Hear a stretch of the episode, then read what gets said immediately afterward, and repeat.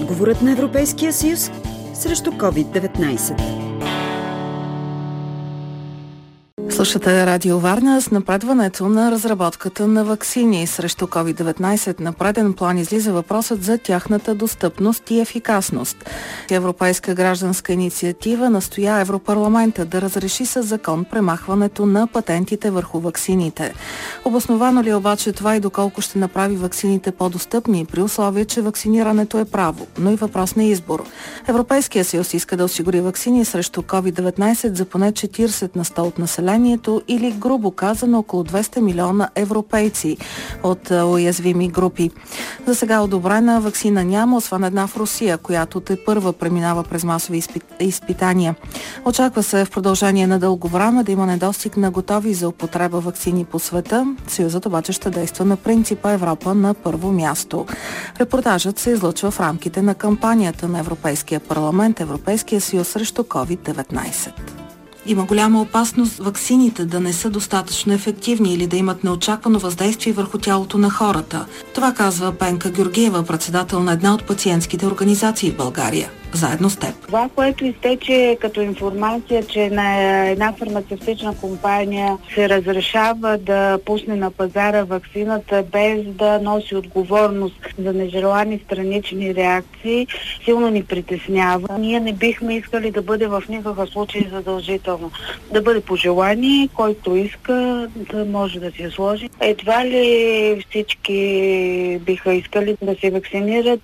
Даже считам, че съвсем малко малък процент първоначално биха искали. Наблюдавайки реакциите на хората с увреждания, смятам, че голяма част от тях ще предпочитат да се пазят все още по начина, който се препоръчва от експертите, спазване на дистанция. Тоест венецианската карантина ще продължи да бъде основният начин, по който се пазим. Да, по-скоро хората са притеснени от новата ваксина и трябва да бъде голям контрол и не трябва да отпадат патентите. Тоест трябва наистина не да има избор, защото това не е хапче за гърло. Смятам, че патента е всъщност един вид гаранция за качество, т.е. всяка една фармацевтична компания, която иска да ползва публични европейски средства, би трябвало да понесе своята отговорност, защитавайки ваксината с патент. Европейският съюз води преговори с шестима производители, а България иска достъп до ваксините на трима от тях. Патентите за ваксините обаче са важни не само за фармацевтичните компании, но и за пациентите. Това пояснява доктор Стойчо Кацаров, председател на управителния съвет на Центъра за защита на правата в здравеопазването. Процедурата за издаване на разрешение за употреба на който и да е лекарствен продукт е сложна процедура, която минава през едни сериозни регулаторни органи, каквито са агенциите по лекарствата, европейската, американската, българската. Имаме забързване в ситуацията, имаме и парадокси. Бързината при правенето на лекарствения продукт повишава риска от допускане на грешки. Но ако все пак са спазени всички процедури, то показва и нещо друго, че всъщност тези изпитвания и процеса на производство на нов лекарствен продукт може би може да бъде много по-кратък, отколкото се смяташе до сега. Доколко са оправдани в този случай опасенията и притесненията, че няма достатъчно време за клинични изпитвания? Да, няма време. Така. Смята се, по данни на самите фармацевтични компании, че разработката на един нов лекарствен продукт отнема между пет и десет години. Новите медикаменти, които се произвеждат, получават десет годишна защита на данните.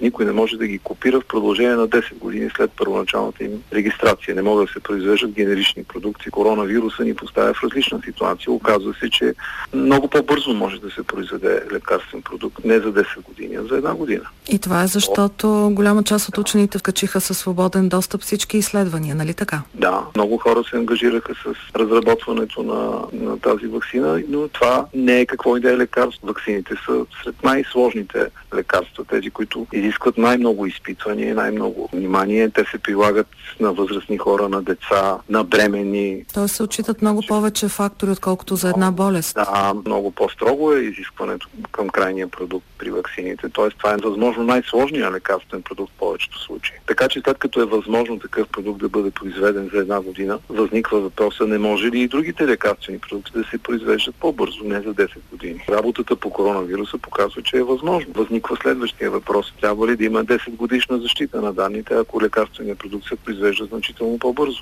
рискът от това да се премахне патента изобщо, т.е. да се позволи, ако един производител е създал ваксината, всички други да могат да я копират и да произведат генерични аналози, риска в това нещо е да демотивира производителя да произвежда такива продукти. И вероятно да разработва. И да разработва нови продукти, защото ако вие вложите сто лева за разработка на нов продукт, вие очаквате тези сто лева след това да ги върнете и защитата на данните ви осигурява монопол на пазара в продължение на известно време, което трябва да си върнете инвестицията. Тогава вие ще направите нова. Ако обаче вие нямате тази защита на данните и вие не можете да си върнете инвестицията, вие ще спрете да разработвате нови медикаменти. Губещи сме пак ние хората.